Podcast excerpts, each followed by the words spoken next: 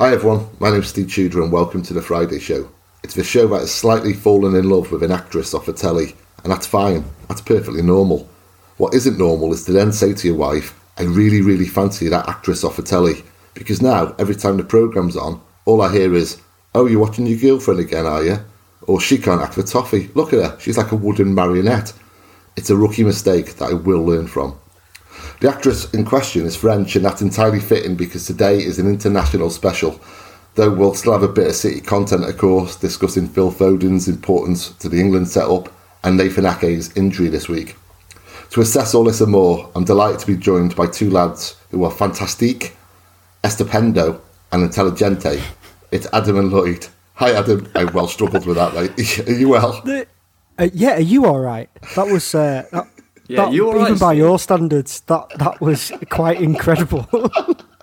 but I think, to be honest, I think the international break does it to us all. So uh, Yeah, that's you are what I put it down to. It's international Yeah. breakdown. Yeah. I'm having a, a very public breakdown, everyone. I apologise. Uh, Lloyd, you well? Yeah, I'm fine, mate. I'm fine. I even thought, no, I won't just go all Spanish words or French. So I, I got like a mixture of French and Spanish and Italian. Your French was piss Unreal. poor. Oh, yeah, yeah, Let's call God. that. Yeah. My English is piss poor. at least you didn't do accents. We, we don't have to go Yes. down that road. Yeah. I just, yeah, I just swayed towards it with fantastique and no, no, I pulled, I reined it in. yeah, smart. Yeah. Um, so let's begin with last night, I guess, and the kind of um, the friendlies and, and the Scotland game. But let's concentrate on the friendly aspect more than anything because this has just bamboozled me. I don't get it. I don't know why we're playing these three games in 10 days amidst a, a really hectic schedule where we're basically just kind of flogging players to, to, to death. So, Adam, are you similarly perplexed or is there any rhyme or reason to it? The the reason is they need to use Wembley. That is the only reason they need to get the use out of Wembley. But that is about as far as you draw the line with England, anyway. Um, it's very silly. The only positive for me was Sterling was left out. Um, a few others didn't play, but you you see these games and you say that yeah, there's a, a mad schedule this year. There's also a, a global pandemic going on in the background that seems to get forgotten within football. It's it's in bad taste, I think, to be playing friendlies anyway. Um, like they keep changing the Iceland game where it's going to be played because of travel risks, but they're going to play it anyway, even though there's no fans to go, so it's pointless. But it, it's all a bit stupid. The meaningless. The let's be honest, the, the football's crap anyway because the players are putting in half-assed performances. Um, yeah, it's all a bit rubbish. And then you see Gomez's injury uh, in training, nonetheless, where this is the one time where you want your players to be having a two-week break because that last half an hour against Liverpool, both teams looked just dead. Yeah. Yeah. It, it was so flat. So it's pointless. I, I don't get it. In, and all it's doing is just allowing international managers to throw caps out to, to random players. Uh, that that is all it is. Uh, I didn't even know that there was three games, so you've surprised me there. I thought it was two, so that says a lot. Yeah, well, there's Iceland and there's uh, Belgium, and of course last night's friendly, and, and it's a friendly what does my head in. I mean, Lloyd, I guess you can make an argument.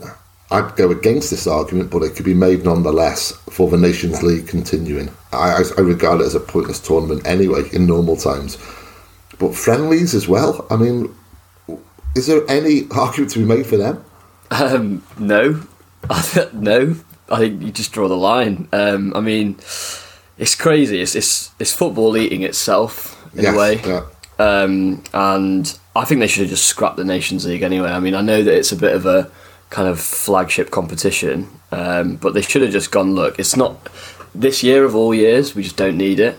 Um, and I mean, friendlies obviously this shouldn't even be going on. Like Adam said, it's a it's a money thing, but it's a I think it's quite a specific Wembley thing. It's not really a TV money thing uh, as much, and I don't think you know if the fans yeah, if the fans were there, obviously you'd have the, the gate at Wembley. Um, but it is it is perplexing, um, and I just think it's it's made all the more sad by again what Adam referenced, like seeing the Gomez injury. It's just it's just so shit, and I know that footballers are you know super well paid, and you know people will say, oh, you know, pay me millions, I'd go and do it. I get all that, but equally, you know they're just normal blokes too, and I think that what's being asked of their bodies as athletes is just ridiculous at the moment, and I, I, think they need to do something about it personally. It's, it's going to ruin careers as well. Yeah, exactly. Like, like Lloyd says, it's uh, footballers. Yeah, they're well paid and they have wonderful lives for for themselves because of them being super good at a sport. But that's not the point. They're putting themselves through more football than pe- than players have since like the seventies that's where we're at at the minute, where where games were back to back at weekends and players' careers were ended. Players' careers back in the seventies and and before that were short because of the amount that they put themselves through. And we've seen Van Dijk will do very well to come back and be the same player that that he was. Gomez is still young, but he's had a really bad time with injuries, and this isn't the right time for him to be getting one. Um, it's it's worrying, and it's only going to carry on be, because even without the international games, there's there's too much back to back football anyway. So throwing in friendlies is just a bit a bit silly. And I, I read something yesterday about how Ferguson used to just downright say, "I'm not sending my players; they're not going." Yeah, and I'm surprised that we haven't seen more of that, especially in this international break. I think um, Sterling was probably left out because he'll only play in the competitive game, which is good for us. But you see Ake and um, players like that who they're just dropping like flies, and it doesn't really matter who they play for. Gomez plays for Liverpool, and um, it's a positive for City if they get injuries on paper, but you don't want to see careers potentially being shortened because of just greed for fixtures. So yeah, absolutely. And this, I definitely think there's been some kind of sea change in recent years where Premier League managers just don't have that influence anymore, as you mentioned there with Ferguson. Because Mourinho um, said earlier this week how he would love you know, for some of his players to be rested. Um, and he was passionate about it. He wanted it, you know, he needed it, but he, he knew it's futile. They, they, have little say anymore. I mean, obviously in friendlies they could say, right, yeah, I'll make him available, but only for 45 minutes. But that's Stefan. Stefan actually made a quite a good point about this. I think the Wembley thing is is kind of relevant, but what you know, in terms of a rebate, I, I imagine from TV, what they would have got for you know these games is, is so minimal that what would have made sense if they could have cancelled the Nations League is just all 20 of the Prem teams just give the FA 100 grand and just say, let's just have two weeks off. Yeah. Like, here's the, here's the money that you'd have got from you know, from from the TV or from if the fixtures would have been going on, and let's just agree to like have a two week break. But um, I think the problem is that all state all the stakeholders around the table, no one's willing to budge. There's too much self interest, and there just hasn't been enough collaboration on the schedule, which is just it's just I just don't think it's good enough. Yeah, and it's the players who suffer, and, and, and as you've both said, you know, it doesn't matter how well paid these players are it doesn't matter about their lifestyle. Completely irrelevant. They're human beings. They're muscle and bone and blood, and um, you can only push them so far. And we are seeing them absolutely at their limit. And we're already hearing stories emerging from certain players at certain clubs that, you know, all of the players, the Premier League players right now, are on the point of revolt. You know, they've had enough. Mm. And they're being used, and, and we've had quotes this week from Toni uh, Kroos saying similar. Um, so yeah, it, it's gonna it's to break at some point, and in my opinion, it's reaching breaking point. And the scariest part about it, lads, for me, is we're only just beginning. I mean, you look yeah. at the schedules further down the line. There is no respite for the next what two years. and, and you know what? Uh, the sad part of it is, and Pep kind of referred to this when he was talking about the NBA and how well they they pack their schedule. Um, I I think you'll you'll soon see some of the best players to watch fall out of love with it. Um, mm. I, I, honestly believe De Bruyne doesn't look like he's got the same. I want to say enthusiasm. It, it's not that he's stopped trying by any stretch, but players have stopped almost playing out of enjoyment. But it's more we've got to get through this game and stay fit. You saw some bits in that Liverpool game, and there was a couple of other games at weekend where there's 50-50 tackles and both players aren't stretching for the ball, and that's really unusual. Yeah, so, absolutely. Well, I mean, it's an artistic endeavour, isn't it? You know, it's yeah. particularly when you're talking about a player like De Bruyne. Um, you know, so much of his game is built around creativity, and you know, you can, can't be creative twenty four seven. It's not humanly possible. Um, Okay, well, let's move on to England. And before we look at kind of Southgate England as a whole, and, and particularly these last 18 months, um, I just want to touch on last night's performance. pretty straightforward by all accounts. 3 0 win. Um, I dropped in and out because I was watching the Scotland game. Um, but Lloyd, is it too simplistic to say that their two best performances in recent times have been when he's played the undercard and the kind of you know the peripheral players? Um, should Southgate have a little revision of kind of you know who his established first team is in that regard? Um, I think the, the first point is right that the best England performances recently have generally been when the starting 11 hasn't played. Yeah. Some of the kids have played a bit Well, more. Wales wasn't there, of course, last night, so both 3 0 wins.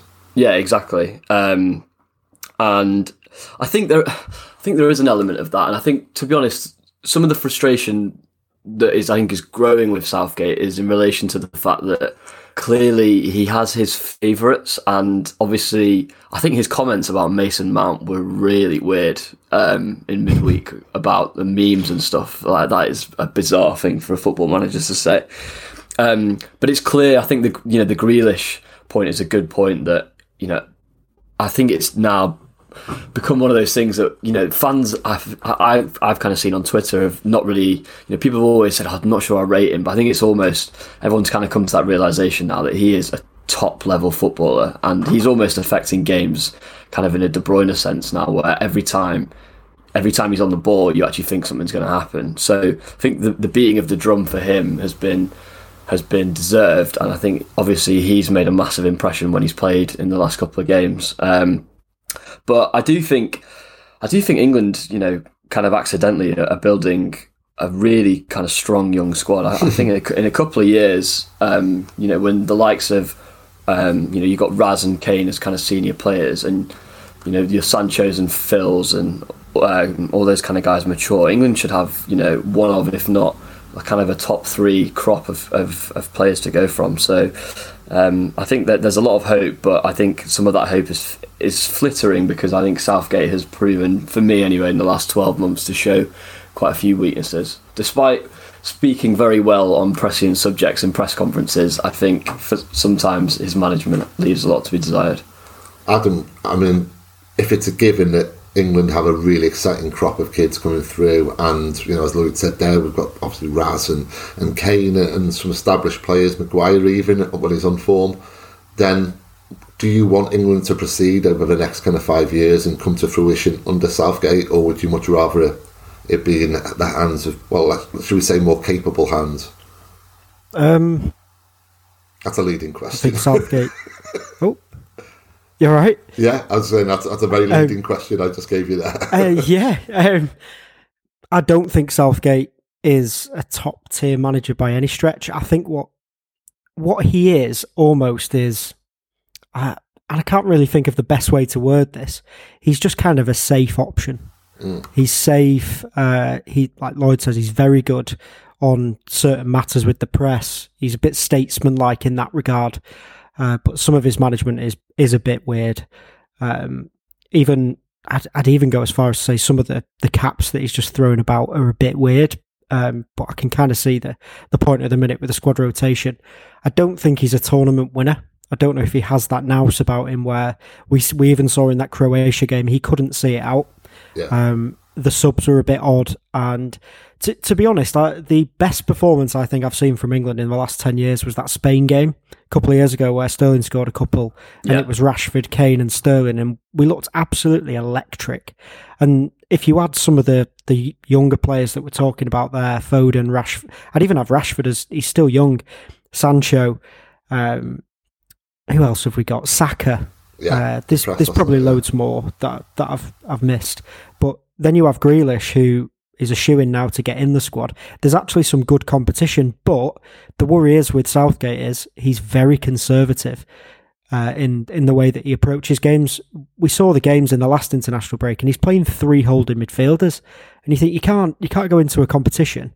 Into a tournament football where you've got defensive sides. We're going to play Scotland in the Euros. They're going to defend and try and catch us. And if we play Rice, Henderson, and name another uh, very dull midfielder, yeah, Winks. We're not going to get anywhere because we're not going to. We've seen it with City.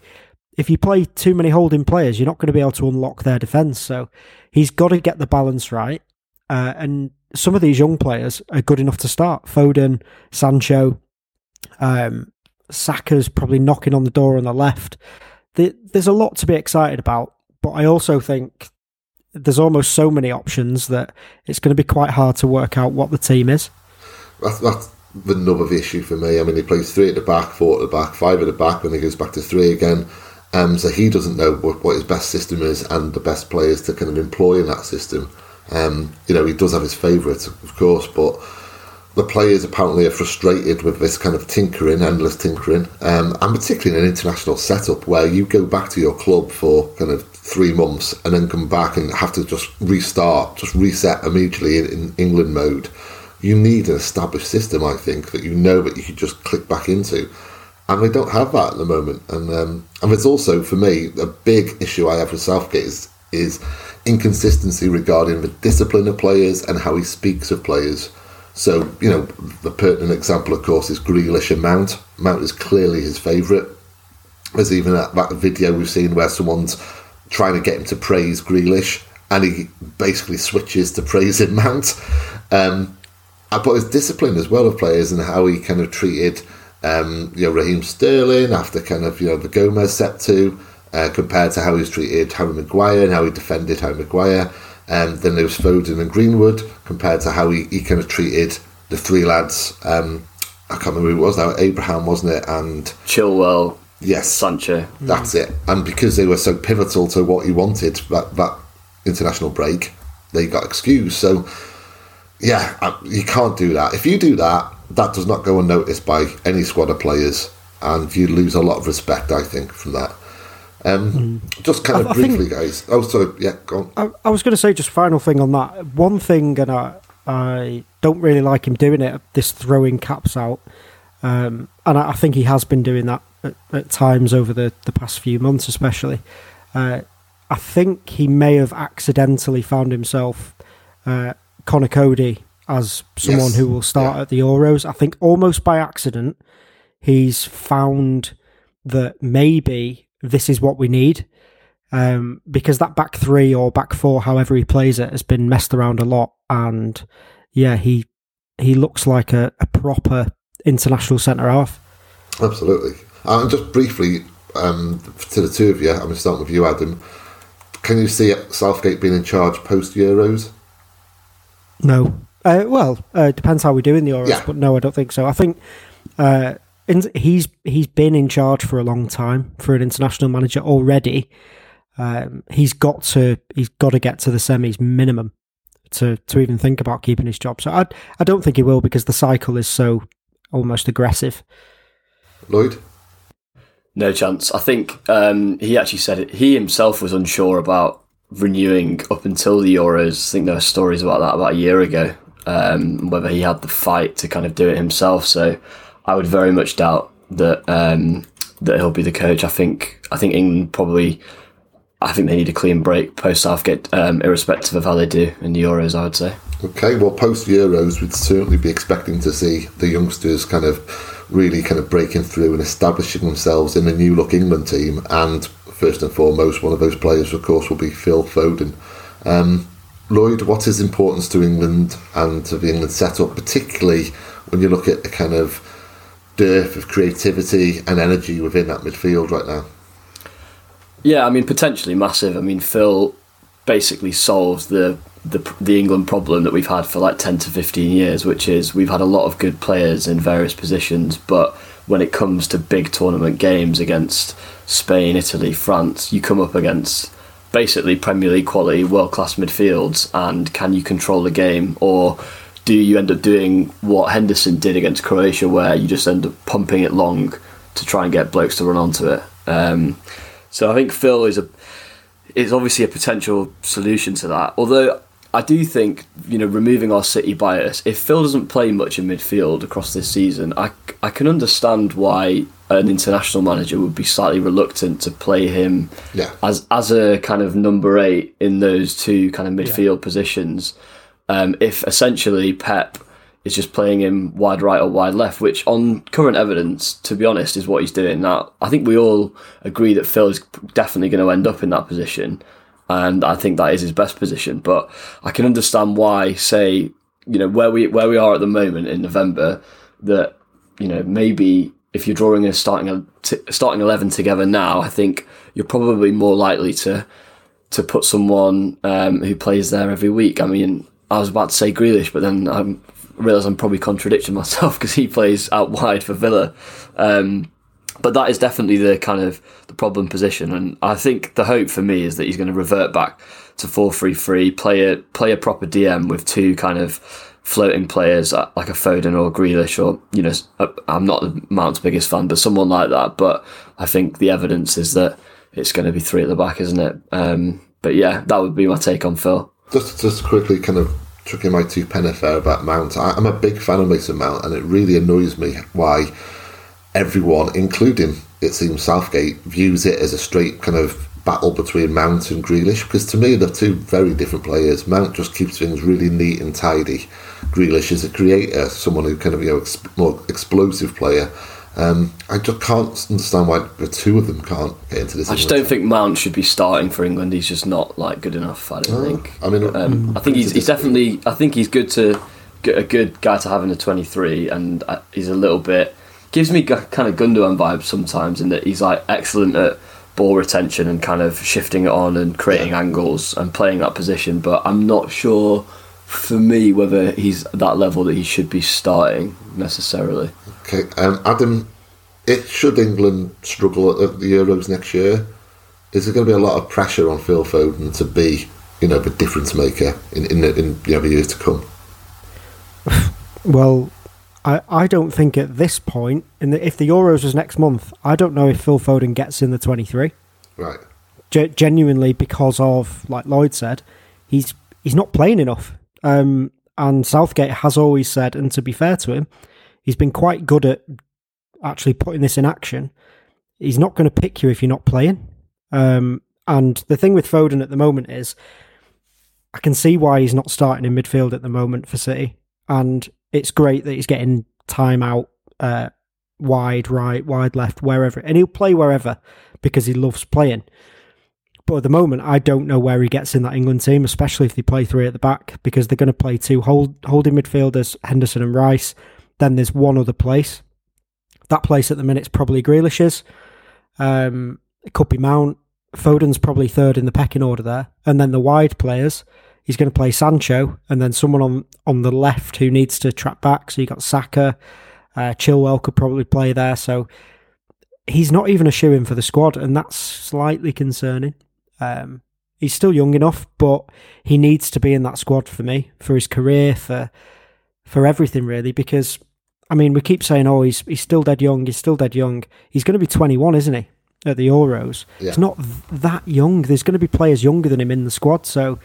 Um, I do hope that he gets the run at the turn of the year. I'm sure he'll play loads over Christmas for City in various positions, and hopefully he can keep keep his place. Because the thing that you can say about Foden is, I think I've seen him have one bad half of football. That's it. He he doesn't really have a bad game, and he always has some sort of impact on the game.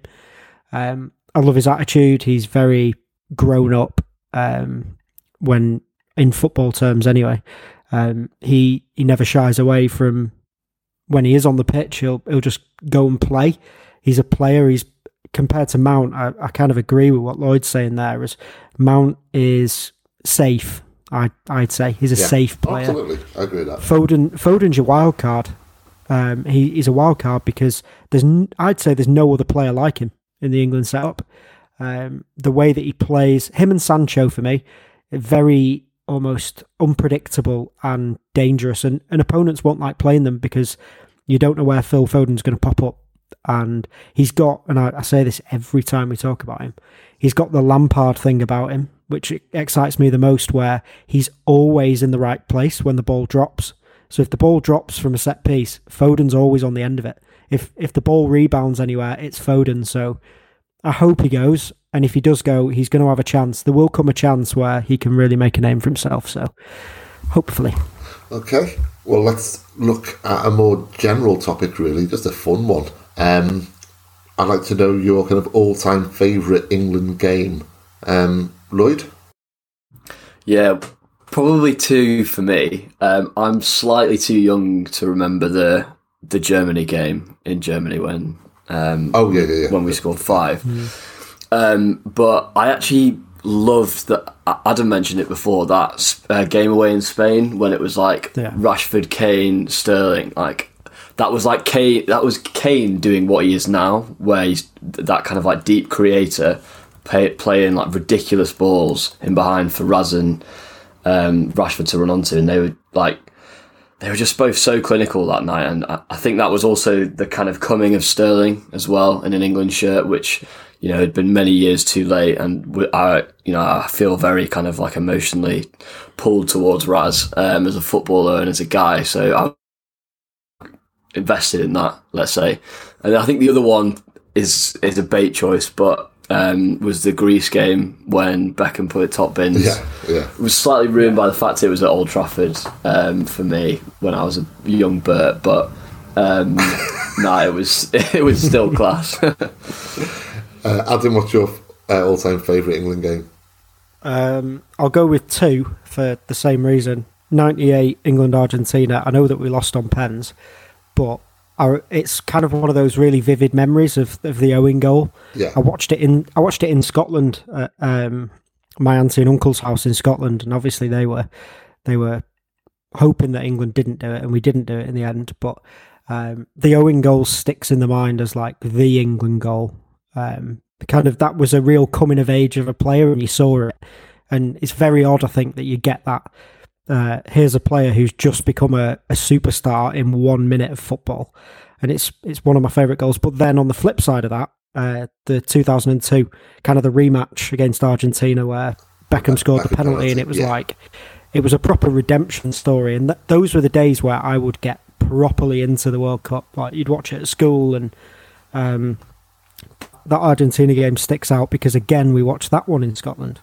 So it was like a um, back to the scene of the crime, as it were. And, yeah, pr- a proper a proper Hollywood story that I think the Yeah. the whole Beckham redemption story, um, and the Pochettino uh, part of that as well had had something. And I remember Sco- Scholes in that 2002 game having just one of those games that is yeah that that you remembered for really Yeah. you know ev- everyone seems to have one of those games and i think that was Scholes' finest performance definitely in an england shirt and yeah it was it was good i think was that that argentina 2002 was that in sapporo Yes, there was. I think yeah. I remember it. Yeah. I've got like proper weird memories of those games, but yeah, th those two games definitely stand out. The whole Simeone thing, and yeah, class. Well, Michael Owen was from the same village as me and pretty much my Oh, right. neighbour. You know, he's only in a few streets away. Um, and I knew his brothers, so that was a really surreal time, the 98 World Cup. And, and then following on from that, in the weeks later, it was our village was basically inundated with journalists and everyone kind of asking you where he lived, and it was all very surreal. Um, I'm going to go Wales, obviously being Welsh, and I'm going to choose 2016 against Belgium at the Euros. Oh, Robson fair enough, yeah. I mean, that was just. I, I did a part about two days later, and I choked up, and I didn't cry, but you know, did a podcast. I was sober, but oh my, I properly choked up because they were asking me what it meant to me, you know, and I thought because I, was reminded of this last night with Scotland, gone through so many shit experiences being you know Welsh and supporting Wales, and um, so I'll just quickly say the flip side, the follow-on question, which is the worst experience supporting kind of our international team. It's pretty much everything up until 2016 for me. um, 93 uh, against Romania and 10 minutes to go, and Paul Bodin missed a penalty. Uh, it would have took us to the World Cup in, in the USA. And a fan uh, died that night because there was a flare released. Oh, Uh, yeah. and yeah, that was a horrible night. Uh, but we had night after night after night, and, and you can go further back to the 70s to 78 against Scotland, and them cheating us out of it in a playoff.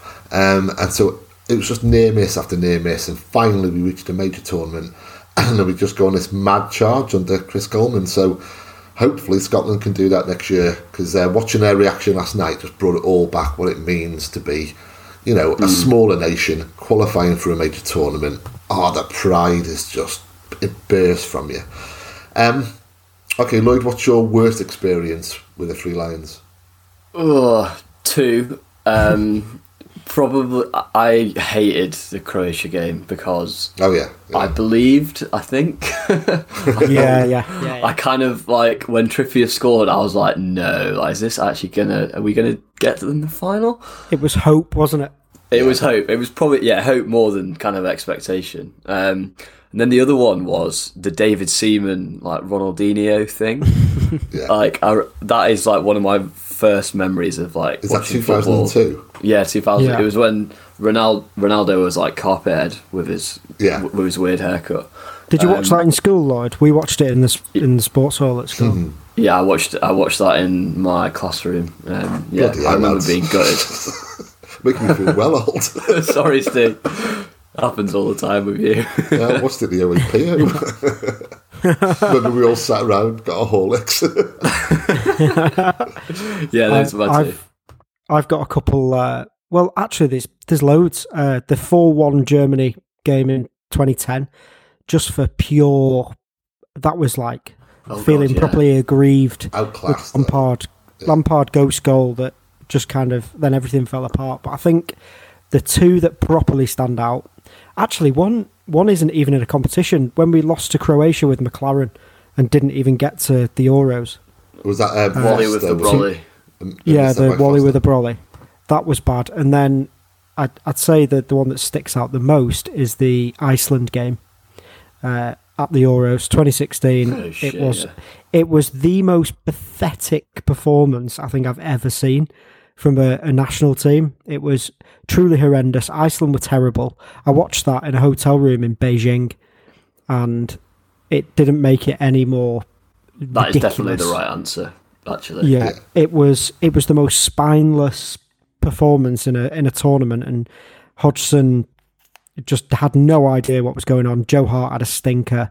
Rashford had a really good game, weirdly, um, and then it was it was one of those Joe Hart apology things at the end, which was awful. To it was like the demise of him properly happened there. Um, that was yeah, that was a shocker. That Well, really I remember um, Hodgson when he had to well, you know, announce his kind of um, resignation, and he didn't want to do it publicly, and the FA made him do it publicly, and he, and he really resented that. And oh man, I, I not that I had much respect for the man to begin with, but I lost it all that day. His his whole kind of demeanour was kind of like you know, like he was deigning to, to offer some kind of um, apology for, for the performance. Well, yeah, you're the national team manager. of course, you, you have to do it publicly. You can't just slide out and, from a side exit. Um, yeah, there's been quite a few for England. Actually, that's cheered me right up. That has. what about uh, just kind of beyond England and Wales? Uh, Lloyd, what's your favourite World Cup memory? Um, and also, kind of, what was the first one that you, you remember well? Um, I think I kind of remember. This is weird because I was super young, but I, I kind of remember Zidane in ninety. Was it ninety eight? Yeah. Or two, or two thousand. Um, I can't remember which one it was. I just remember watching him and just being like, "Wow." Um, and then I really, I really remember that shithouse Italy team as well from two thousand and six. They weren't much to write home that was about. good. Yeah, Um, it was. But um, just like the Cannavaro thing was just cool, like him aloft, like with the World Cup. Like, that was quite an iconic moment. Um, and Ronaldo in 2002 as well, when he bagged all the goals. Um, I love watching him play. Um, for he was such a such a good striker. So those are like my kind of first visceral memories from other other teams. what about you, Adam? Um, 98 was the first one that I was properly involved in uh, and properly got into. I remember that really vividly. 2002 was was weird because of the times. I always remember that the the time Yes, of the games yeah. was always rubbish. Um, I really liked the South Africa game with Peter Drury's amazing Shabalala commentary. Uh, that's that sticks in the memory. Uh, the Suarez handball against Ghana, that that was an amazing moment where you just thought this is the biggest shithouse move I've ever seen. Uh, the the Zidane headbutt that that World Cup was great, um, but I think the the one thing that sticks out in that 2006 World Cup was the Graham Poll three yellow cards debacle. Um, after, well, because that whole 2006 World Cup was mad anyway. Um, with like the the weird refereeing decisions, wasn't it? And like was that was that the same World Cup, or am I conflating the two where South Korea got really far, but they kept getting really weird decisions, or was that That was Yeah. 2002. That like Japan and 2002? Yeah, Uh, and then two th- that was Italy, yeah. weird. yeah, yeah, that really Italy was. game where they just kept giving everything offside, Yeah. and he kept booking all the Italy players. That was weird. But the 2006 with Graham Poll's three yellow cards, and then he never refereed an international game ever again. I still, I still don't understand that. He gave That- three yellow cards. He gave two, and nobody decided to stop him. Yeah. I And- still- I well, still the don't player's get not that. going to, is he? The player's just going to carry on. He must have been Right. thinking, what's going on here? It'd be well weird for the player in question. Yeah, so um, th- those moments kind of stick out. There's probably loads more. The the Germany four one was a, a massive family barbecue, and we'd all set up to watch it again, more in hope than expectation, and then that fell apart. So most of my memories are England falling apart, but the uh, yeah some some of those mad things like the the Suarez handball, just amazing, and then missing the penalty afterwards, and him celebrating was just incredible. Yeah. And for me, it's Italian 90 was the, Yeah. the, the big one. It was, you know, um, going to mates' houses and watching it and, you know, kind of sitting there in your mate's house with your mates and, you know, too young to drink, kind of, I don't know how old we were, kind of 15, 14.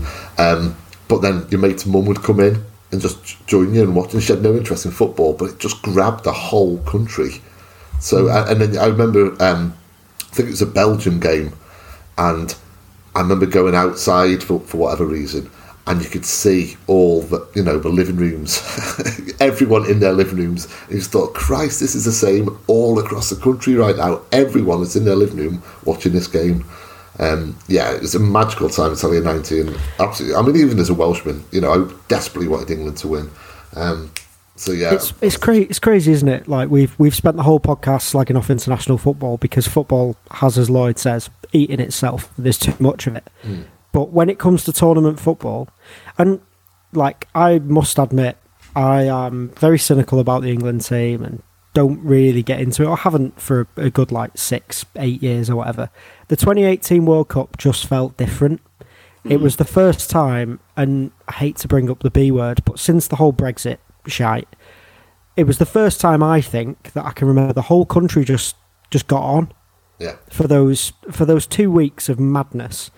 Like everyone just being dead nice to each other. Like there wasn't trouble in the streets after the game. It was like everyone just just like sharing drinks and stuff, and Yeah. it felt different. And just for those two weeks, I, I got back into right. I am all in now on on this England team, and then obviously it didn't work out, but it just felt good. Uh, I don't know if we'll get that again, but it was nice.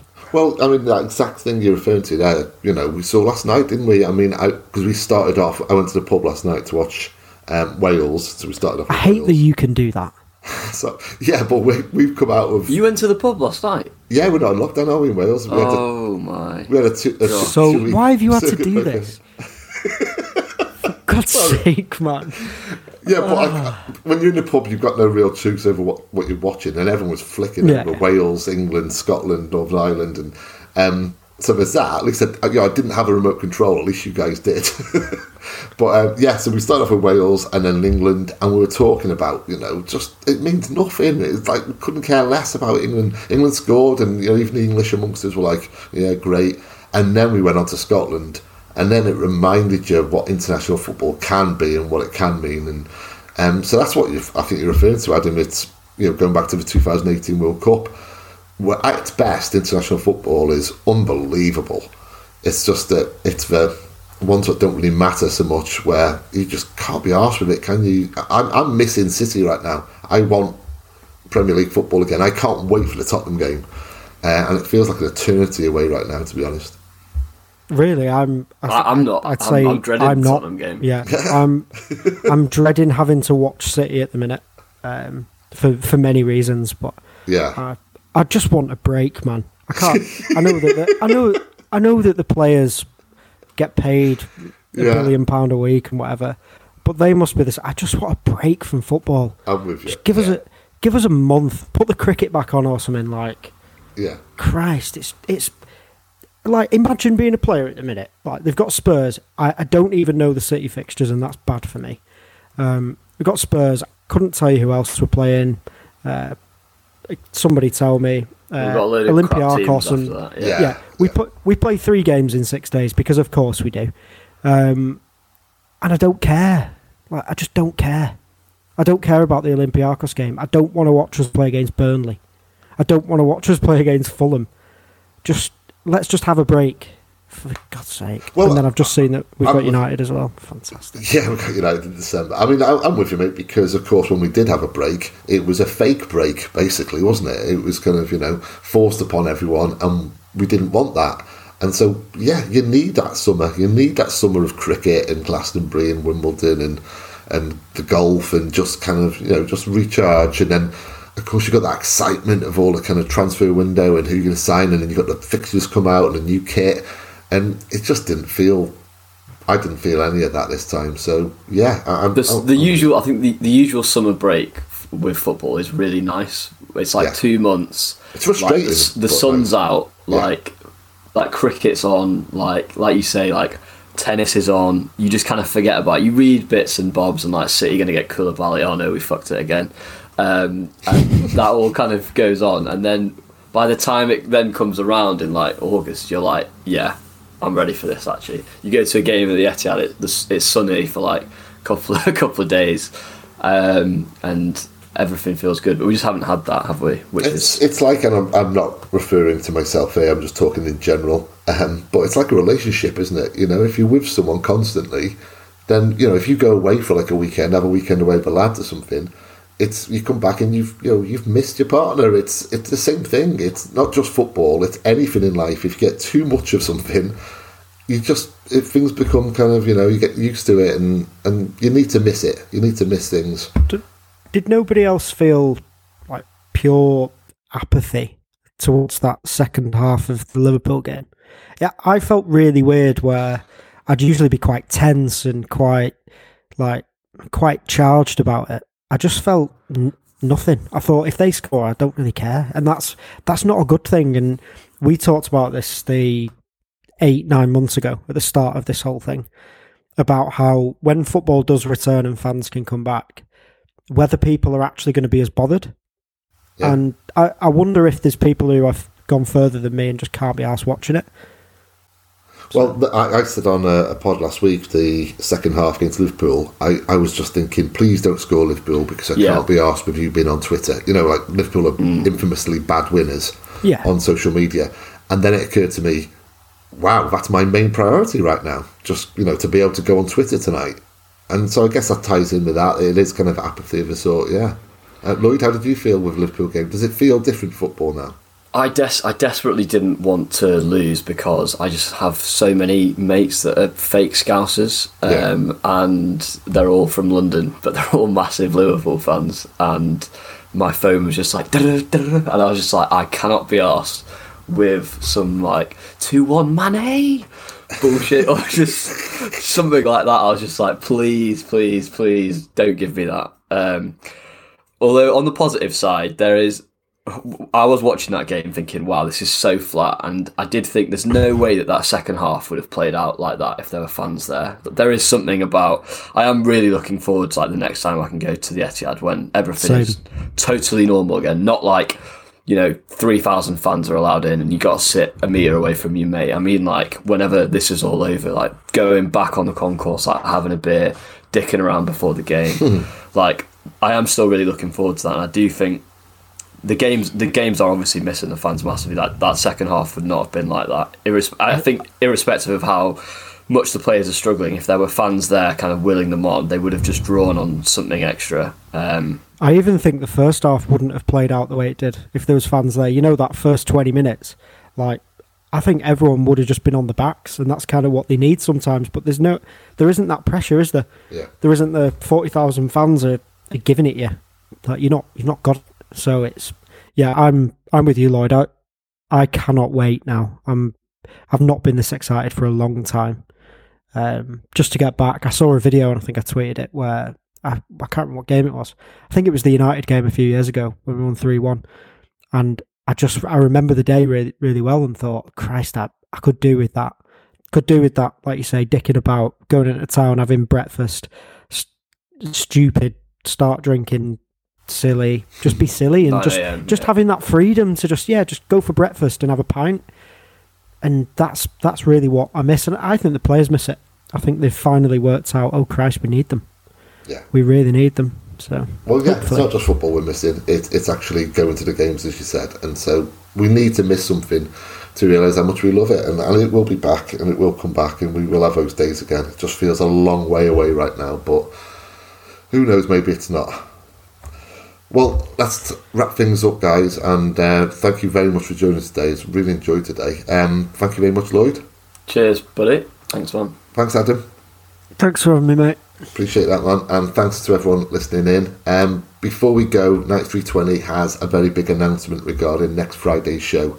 To help raise some much needed funds for MCFC fans' food bank support, we're going to be attempting a continual 12 hour pod live streamed for charity. It'll be Manchester looking out for Manchester. Because though times are tough for us all right now, somehow things markedly tougher. We're to have guests galore and hopefully a lot of fun, so please get involved or simply tune in and hear us nattering away in the background, our throats getting sorer by the hour.